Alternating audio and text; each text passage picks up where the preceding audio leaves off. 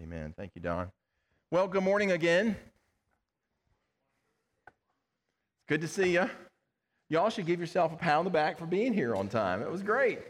Hey, uh, we're going to start. We're in our fourth week of our series on the book of Revelation. I'm going to start this morning, Revelation chapter 1 and verse 9. You can follow along on the screen or you can watch, look at the app on your phone or in your Bible that you have. Revelation chapter 1 and verse 9 begins I, John. Now, this is the John, the Apostle John. This is the John who's one of the 12 disciples of Jesus, John. This is the John who had saw Jesus perform many miracles, who had heard Jesus' teachings, who had followed Jesus around during his public ministry. That's who this John is. He's the guy writing this letter. He says, I, John, was on the island of Patmos on account of the word of God and of the testimony of Jesus. So let me translate that for you. When John says on account of Jesus, he's saying that I'm in prison. You say, Gordon, how do you know that John's in prison? Well, because he says he was on the island of Patmos when he wrote down the words of this revelation.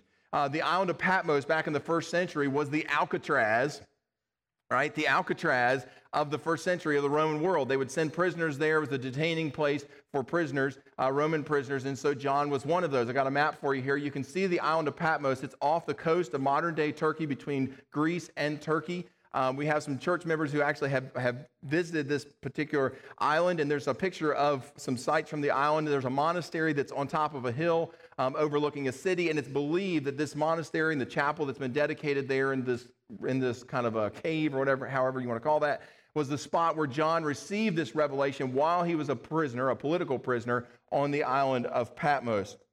Um, uh, now, I point all this out because historians know for certain that John, the Apostle John, was on the island of Patmos at the end of his life between 90 and 95 AD. I have a timeline for you here. You can see on the one end of the timeline, 90 to 95 AD, island of Patmos, John was there. Historians know that. Um, but you know that we've also been teaching this perspective of the book of Revelation, that the book of Revelation was fulfilled in 70 AD with the destruction of Jerusalem. At least that's the perspective that I've been teaching.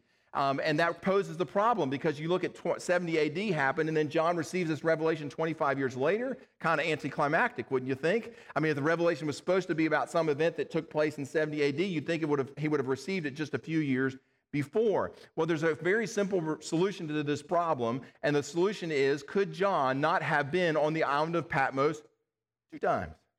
Right?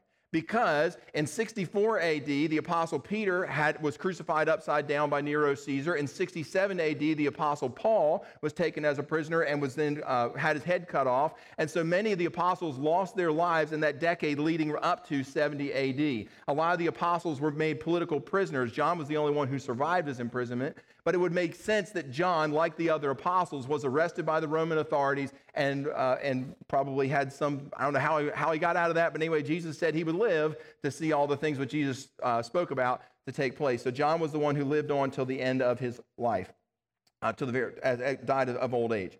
Um, and so uh, we've learned over the past couple of weeks, uh, you know, when you look at the internal evidence of the book of Revelation, it seems to be pointing towards 70 AD as the focus, as the target of what Jesus is talking about here, what, the, what, the, what these visions are all about.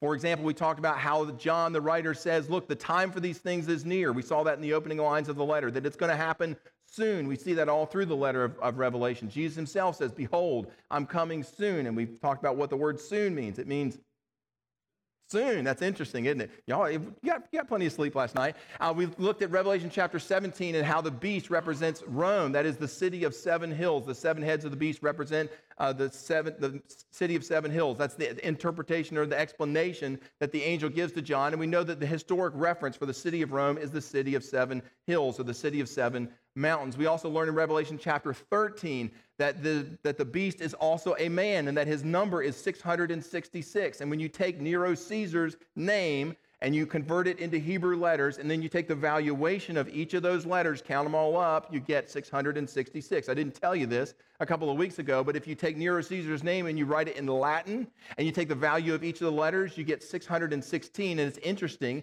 if you have a study Bible, in the text note of your study Bible, it'll say, in some ancient manuscripts, it reads 616. And the reason for that is the people who were receiving this in the decades after 70 AD didn't know Hebrew. They were Gentiles. They weren't raised Israelites. And so, but they, everybody spoke Latin. And so they would take his name, put it in, in Latin, ter- Latin letters, and then take the valuation from that of 616. Everybody go, oh, we know who we're talking about here. We learned last week that John saw a temple still standing with people making sacrifices to it.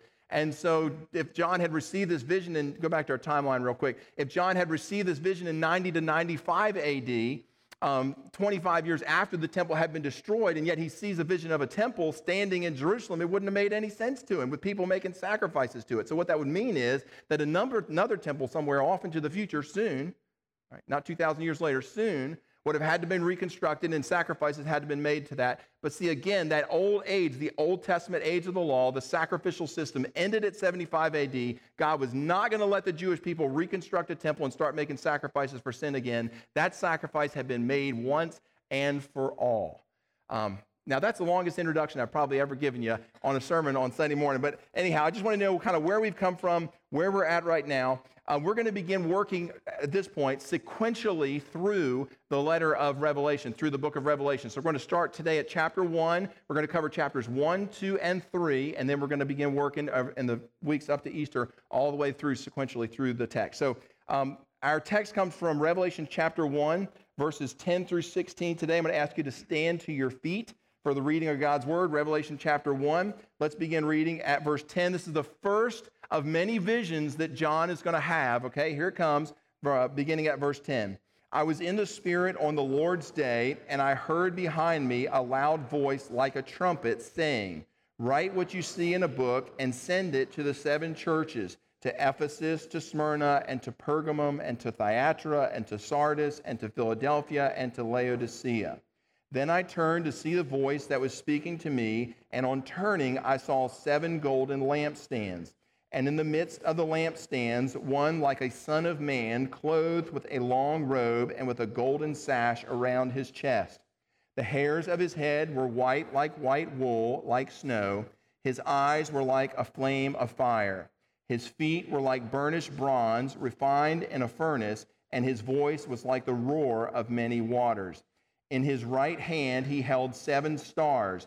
From his mouth came a sharp two edged sword, and his face was like the sun shining in full strength. You may be seated. Now you're thinking to yourself, I hope there's a meaning, uh, an interpretation for this one, right? What are we looking at? What's going on here? All right, let's walk through these verses together. Let's begin at verse 10. I was in the Spirit on the Lord's day, and I heard behind me a loud voice like a trumpet. So, right? And this loud trumpet. And this voice was saying to him, Write what you see in a book and send it to the seven churches. Now, what was it that John was supposed to do? Thank you. He wrote, he was supposed to write down what he sees, right? And, and so uh, that's why we call this a vision, right? Because he sees it. I just like, you know, that's my mind sometimes. So it's a vision. He sees it and he's supposed to write down what it was that he sees. And then what's he supposed to do with it once he sees it? See, I you know, lick the envelope, post the stamp on it, and send it off to each of these seven churches. And we just pointed those out Ephesus, Smyrna, Pergamum, Thyatira, Sardis, Philadelphia, and Laodicea. I got a map for you here with the seven churches on it. You can see they're all tucked in right there in Asia Minor. We're going to come back to that here in just a little bit. Let's keep going. Verse 12. Then I turned to see the voice that was speaking to me, and on turning, I saw seven golden lampstands and in the midst of the lampstands, I saw one like a son of man. That is a human type figure. He saw a humanoid type of figure, he says, and this figure was clothed with a long robe and with a golden sash around his chest. Verse 14. The hairs of his head were white, white like wool, like snow. So we can imagine maybe the hairs of this person's head were kind of flowing a little bit in heaven's breezes. I don't know. But his hair was white like wool, it says. Um, and he says his eyes were like flames of fire. So, any of y'all watched the Superman TV show from way back in the day or the new ones that they made, you know that the Man of Steel has these eyes when, they get, when he gets mad or when he wants to like laser beam something, they turn like fiery. And so you can imagine this figure has those fiery laser beam Superman type of eyes. Um, verse 15, his feet were like burnished bronze, refined in a furnace. So his feet, when, when John looks at his feet, the guy's feet were like molten metal. They were just white hot. That's the kind of description that we get here. And he says, in his voice was like the roar of many waters. Um, you've been to a, standing next to a stream or standing next to a small river after it's been raining for several days and that water's just blowing down through there. And if you got somebody standing next to you, I mean, the two of you can barely have a conversation because the sound of the water is so loud. And so the idea here is that when this person speaks, This person's voice is so encompassing, it just takes over the whole area. This person's voice just kind of uh, drowns out every, anything, any other noise that may be around. This is not a pretty character. This is not somebody you want to go snuggle up with. That's not, that's not the image that's being painted here of this particular character. And look at John's response, verse 17. It says, When I saw him, I fell at my feet, or I fell at his feet as though dead. John collapsed. He just passed out on the ground. He's like, I was like dead guy. I wasn't looking around a little bit, like, oh, no. John was literally laid out on the ground. Um, he was passed out, he says, as though dead. Somebody looked at me and thought, I wonder if he died. Um, and so that's, that's, that's John's response when he sees this figure that's just oozing, right? Got flames coming out of his eyeballs. This figure that's just oozing with all this glory. Back up, back to, up to verse 16. It says, In his right hand, he held stars. This guy's got stars in his hand. He's got stars in his hand. I mean, that's remarkable, right? Not just little like uh, lightning bugs that are glowing there. I mean, he's got stars in his hand, he says, and his, from his mouth came a sharp, double edged sword. So he's got a sword coming out of his mouth with two sharp edges on it. And his face, he said, was like the sun. His face was glowing. You ever looked up at the sun at full strength? That's what he says it looked like. You ever looked up at the sun on a July day? You look at it, you got to look away. You look at it, you got to look away. You can't just stand there and stare at it. And so this figure's face was like the sun in a hot July day at full strength. He couldn't even look upon it, it was so bright. Now, the question is who is this person? Who is this human like figure with eyeballs that are flaming and sword coming out of his mouth? I mean, who are we talking about? Well, if you've got a red letter edition of the Bible, that means that they write the words of Jesus in red, then you already know, right? Who are we talking about here? That's right. This is the Lord Jesus that John sees. This is a very different Jesus than John remembers that he was walking around with on the earth. This is a very Jesus, very different Jesus than John remembers hanging on a cross. This is a very different Jesus than John remembers having a, a bite of fish for breakfast with around a campfire. Uh, this Jesus has pulled his flesh back. This Jesus has stepped outside of his, the veil of his physical flesh, and all of his glory is on display. And John sees it, and when he sees it, he falls to the ground as though dead. Verse 17 But Jesus laid his right hand on me, saying, Fear not. I am the first and the last, and the one and the living one. I died, Jesus says. Jesus died on the cross. He said, And behold, I am alive forevermore. Jesus resurrected from the dead. And I have the keys of death and Hades. That is the keys of hell. I'm going to ask you to hold on to that. Remember that, because seven weeks from now, it's going to become really important. So, y'all got that, right? Logged in, Jesus is holding the keys to death and hell on. All right, we'll get there one day. All right, verse 20, it says, As for the mystery of the seven stars, that you saw in my right hand and the seven golden lampstands, here is what those things represent. We don't have to wonder what they are. We don't have to sit here and go, I don't know, maybe I'll speculate. I don't, this is what this might be. The vision's going to tell us. Um, the seven stars are the angels of the seven churches. Have you ever heard anybody talk about guardian angels before? Mm-hmm. Mm-hmm. All right, and you wonder where does that theology come from? Like what Bible verse is that tied into? It's this verse right here. This idea that, this, that there's an angel attached to each of those seven churches, because you remember those seven churches were undergoing tremendous persecution. They were being fed to the lions. Nero had just cut off Peter's head. Nero had just or, or crucified Peter upside down. He had just cut off Paul's head. And the church uh, members themselves were being set on fire. There's all kinds of terrible things happening to the members of these seven churches. And so God has assigned a guardian angel, if you would, that's what the text is saying, to watch over these individual congregations, these seven churches. So the idea of, a, you know, is that a generalizable principle? Well, I don't know, but I mean, that's where the idea of a guardian angel comes from. Chapter 2 and verse 1. Chapter 2 and verse 1 begins a very short little address to one of these churches. On this particular occasion, it's the church at Ephesus. Let's go back to our map real quick. You can see Ephesus. It's on the uh, uh, coast of, the, of, of, of modern day Turkey there, up into the Aegean Sea a little ways. It's a port city. It was a harbor city. It was an important city for the Romans. They would have goods and services coming through there, soldiers going in and out from that area.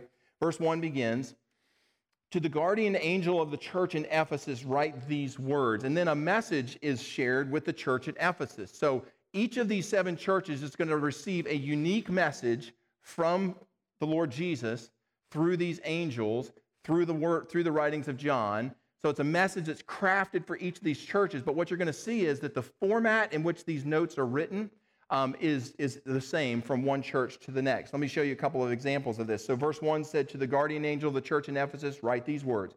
Verse 8, on to another church, it says, And to the church of the and to the angel of the church in Smyrna, write these words. Verse 12, and to the angel of the church in Pergamum. So each time one of these new notes starts out, each time one of these churches is addressed newly, right? And we're going to get a unique message. The format for the address is the same. It always starts out, and to the angel of the church of, and so on and so forth. And you can read through all those and see that same formula pointing, uh, moving through there. So again, there's a specialized message for each church, but the format in which that message is shared is the same from one church to the next, from one note to the next. It'd be the same as if you had a five paragraph essay. Y'all ever turn in five paragraph essays, right? Remember that in your English teacher days? So glad that's behind me. So, but you turn in a five paragraph essay, and you know that in each one of those essays that's turned into your English teacher, there's going to be an introduction, there's going to be a conclusion, and there's going to be three paragraphs that form the body of that essay. And but the interesting thing is that while all the five paragraph essays follow that format, the message that each student shares or the information that each student shares is going to be unique from one student to the next. So same thing here, seven churches going to get seven unique messages, but they're all going to follow this same format. So let's take a look again at the unique note and the unique message that uh, is shared with the church at Ephesus, chapter 2 and verse 1. Y'all doing okay? Okay. To the angel of the church in Ephesus, write these words The words of him who holds the seven stars in his right hand and walks among the seven golden lampstands. So, who is the person that's doing these things? It's the person who's holding the seven stars in his hand and who's walking around amongst the seven golden lampstands. Lampstands represent the seven churches, the seven stars represent the seven angels. And who is that person? All right, y'all are sharp today. Verse 2 I know your works, that is your good deeds. I know your toil, I know how hard you've worked, and your patient endurance, that is on behalf of the gospel, how you cannot bear with those who are evil so Jesus starts out here his note to the church in Ephesus with some wonderful words of affirmation. Jesus starts out his note to them saying, I'm going to compliment you on the good things that are going on here in your church. Um, verse 3, it says, I know that you are enduring patiently. That is a wonderful quality to have, and that they're bearing up for my name's sake, and that you have not grown weary. Again, wonderful words of affirmation. I've got a slide for you here that just shows some of what the church in Ephesus kind of summarizes what we just read. Some of the things that they've been doing. Their good works, they're doing toiling, hard work, their patient endurance, they don't put up with sin. You get the point. This church is doing some really good things, and Jesus points that out. He's happy with what he sees. However, he says, Look, I've also got some stuff that I need to, that you're not doing so well. And so here he says, verse 4, he says, But I have this against you that you have abandoned the love that you had at first. Now, their first love is not their third grade, you know, playground buddy or, or, girlfriend or whatever, right? That's not the first love that we're talking about here. The first love that Jesus is talking about is himself. He says, You remember the days when you first met me? You remember the days when you were first forgiven, that feeling of being set free from your past and how you entered into this new relationship with me, and you remember what that felt like. And Jesus says, Some of those feelings have dwindled, some of that passion has been lost. And so Jesus says to them, verse 5 Remember, therefore, from where you have fallen, repent and do the works that you did at first. In other words, don't deny that we've fallen out of love, that you've fallen out of love with me. Just own it, admit it, and then let's move forward fresh and new again. So that's Jesus' message to the church at Ephesus. Let's take a look at one more, just one more, at the church at Thyatira. Uh, chapter 2 and verse 19. It says, I know your works, your love and faith and service. All really good things. But, he says, verse 20, I have this against you, that you tolerate that woman Jezebel. Now, Jezebel was an Old Testament uh, figure. Uh, she was married to King Ahab, and she was bad news. She led the people of Israel into all kinds of mess and corrupted the nation. And Ahab listened to her, and he shouldn't listen to her. And she was from a country far off, and she worshiped these false gods. She was bad news. And so it says, verse 20, you tolerate that woman Jezebel who is teaching and seducing my servants. Um, now, I got another slide for you here, and it shows uh, kind of all the churches, all the seven churches. So we got seven unique notes, seven messages to each of the churches. And so I tried to summarize as best I could in a, in a word or two the good and the bad to each of those churches. You can see Sardis there, you can see Philadelphia there, you can see Laodicea. And so that's what that slide is. And just so you know, um, Carla she is so great. I wish you hadn't pointed me out this morning, but I'm going to point her out because she uploads our sermons every week. And so she's created a little spot on the sermons where it says notes And so you can click on notes. And so these slides are now starting to show up there, especially for this series. Um, just helpful to be able to go back and look at some of that stuff uh, for your Bible studies and things like that. Everybody say, Thank you, Carla. She's great. All right, so there's one more bit of information that I want to point out this morning, and then we'll get to our question for today. Go back to chapter 2 and verse 7.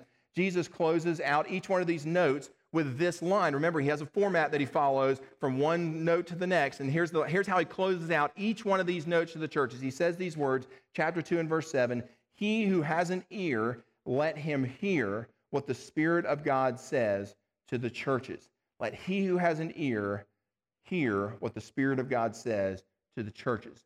What is an ear? What are ears for? You say, if you're wearing glasses, hold up your glasses, right? Um, no, it's not for that. It's for you to be able, it's in addition to holding up your glasses, it's so that you can hear. It's so that you can, the world around you, you can participate with it through an audible sensory. And so Jesus says, if you've got ears, then I want for you to be able to hear. What's he saying? He's saying, hey, look, I want for you to listen. I want for you to actually, not just my words to pass by your ears, but I want for them to sink into your ears. That is for it to go inside of your heart. Classic example of this. I was watching TV this past week. Y'all know where I'm going. Nope, you don't. I was watching TV this past week and um, I heard something. And I kept watching TV. And in my line of sight, I see two eyeballs and I see a head cocked sideways. and it was my lovely wife, Claire. and she had said something, and she was trying to have a conversation with me, and it went past my ears. I, it, I heard it, but I didn't hear it, right? So some of, none of y'all have that problem, at least that you want to admit. So um, if you look across the Gospels, though, you'll see Jesus saying the same line over and over again. For example, when he's talking about John the Baptist, um, John the Baptist is out there preaching that, hey, look, the Messiah is coming. He's following right after me. And Jesus says, look, John is the one who's out there uh, calling in the wilderness, talking about the Messiah coming, and I'm that guy. And so Jesus then responds, Matthew chapter 11 and verse 15, he who has ears to hear, let him get it. Let this sink in. Let him hear. In Matthew chapter 13, Jesus tells a story of some seeds and how some of the seed gets thrown on good ground and it grows, and how some of the seed gets thrown on bad ground and it grows a little bit, or it withers away, or it doesn't grow at all, or the seed or the birds come and eat it up. And then Jesus finishes up that parable by saying, Hey, look, the, the seeds are the gospel. The seeds are the good news that you can have your sins forgiven. And if you're here this morning, you've never put your faith and your trust in Jesus for the forgiveness of your sins, friends, he offers that to you. Jesus wants to enter into a real and personal relationship with you. The seeds of the gospel are there. Friends, all we have to do is take it and receive it, respond to it, invite Jesus into our heart, ask Him to forgive us of our sins, and our eternal destiny from a disaster in hell to glory in eternity in heaven will be yours. Um, and so Jesus says at the end of his story, he says, uh, Matthew chapter 13 and verse 9, He who has ears, let him hear. Back to Revelation 2 and verse 7, closing out his note to the Ephesians, he says, He who has an ear, let him hear what the Spirit says to the seven church, to the churches. In other words, don't let Jesus' words fall on deaf ears. Let his words sink in. Okay, well, that's our text for today. That's my attempt not to spend an hour working through chapters 1, 2, and 3. Uh, we'll talk about how you'll be able to engage that material in the coming week. But in any case, that means it's time for us to ask our most important question what difference does all this make to my life? You say, Gordon, I mean, that's amazing that Jesus has got a sword coming out of his mouth and, and fire coming out of his eyeballs. But outside of that, uh, I mean, he wrote these messages to the first century seven churches. What difference does any of this make to my life? That's a great question. Let me see if I can answer that. Have you ever prayed a prayer like this God, show me what you want me to do. God, speak to me, please. God, tell me the direction that I'm supposed to go. I know I've prayed prayers like that. I'm sure you have prayed prayers like that. We've all prayed prayers like that. Perhaps some of us woke up this morning praying a prayer like that. God, how about it? Can you please say what it is that you want me to do, or the direction that you want me to follow, or the path that I should go? Well, what we learned in the book of Revelation is that God does send specific messages to his people. And what we learned in the book of Revelation is that we have to have ears that can hear. We know what that means, right? That we allow that message to then sink in. So God's speaking, He is speaking, and that we need to have ears that are capable of hearing that message, that it'll sink in. Well, let me share with you how you can hear from God and how you can make sure that when God is speaking, because He's speaking, that you and I don't miss it. Flip over in your Bibles to Psalm chapter 40 and verse 6. Just a couple verses here. Psalm chapter 40 and verse 6. It reads like this In sacrifice and offering, God, you have not delighted. That is not what God's looking for. He's not looking for you and I to bring our sacrifices, to make our offerings to God and say, That's my relationship with you. That is my religion. That's not what God's looking for. He says, But you have given me, rather, an open ear. Now, the English translation didn't say what's actually there. They said what the meaning of what is actually there. What's actually there in the Hebrew language is it says, God, you have chiseled my ears open. You have chiseled my ears open. That's the actual literal translation of what's going on there. But it wouldn't have made much sense to us to think about chiseling my ears. What, what, what's, what's up with chiseling your ears?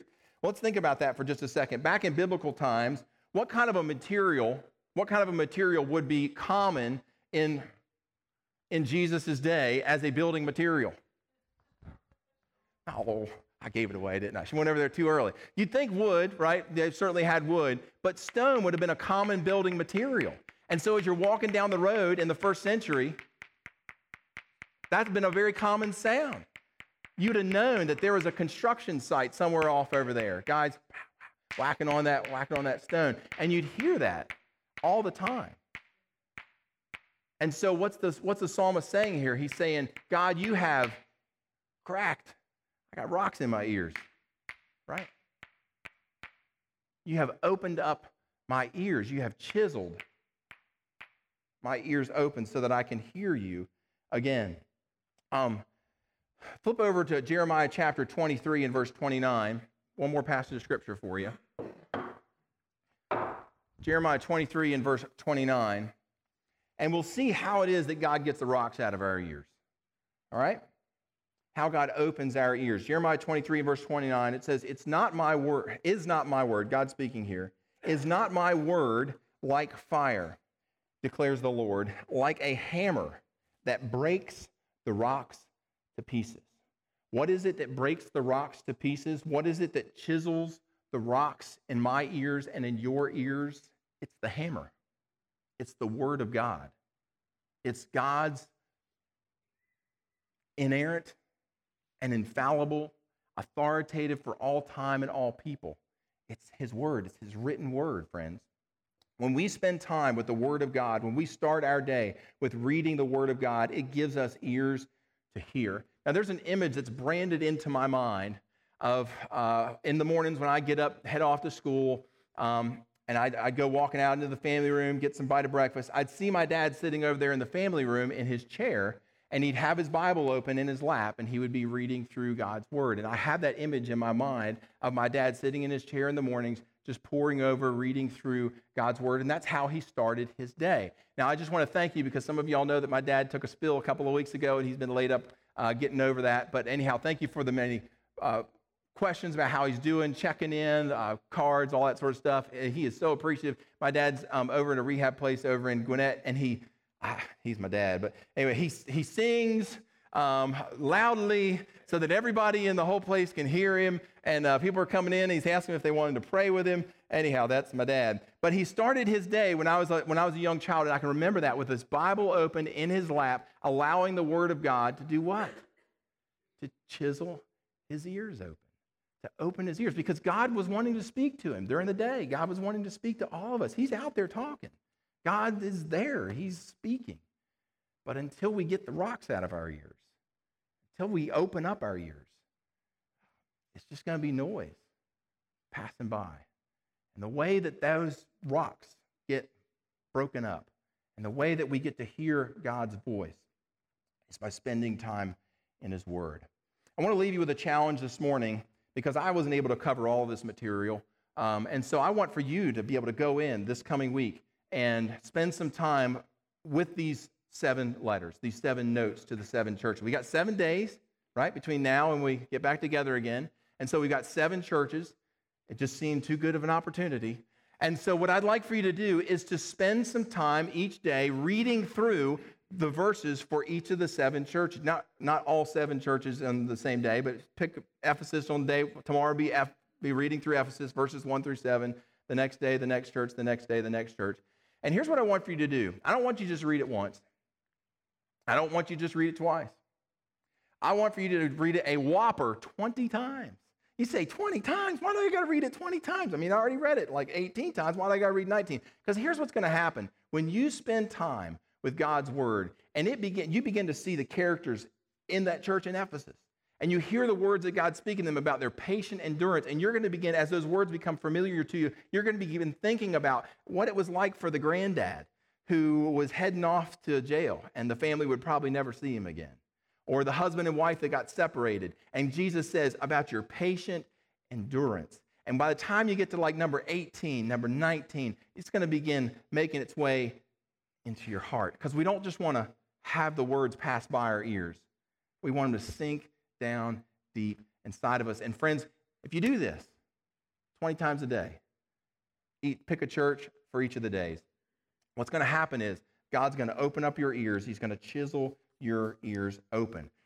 This is the hammer, the Word of God. He who has an ear to hear, let him hear. Let's bow our heads together. Most gracious Heavenly Father, we thank you so much for talking to us today from your Word, how you open up our eyes, how you open up our ears, and allow your truth to penetrate into our heart. Lord, as we go forward this week with this challenge, may the time that we spend be time that is opening up our heart, opening up our mind, opening up our ears so that we can hear you speak. What a wonderful promise on the other side of our labors.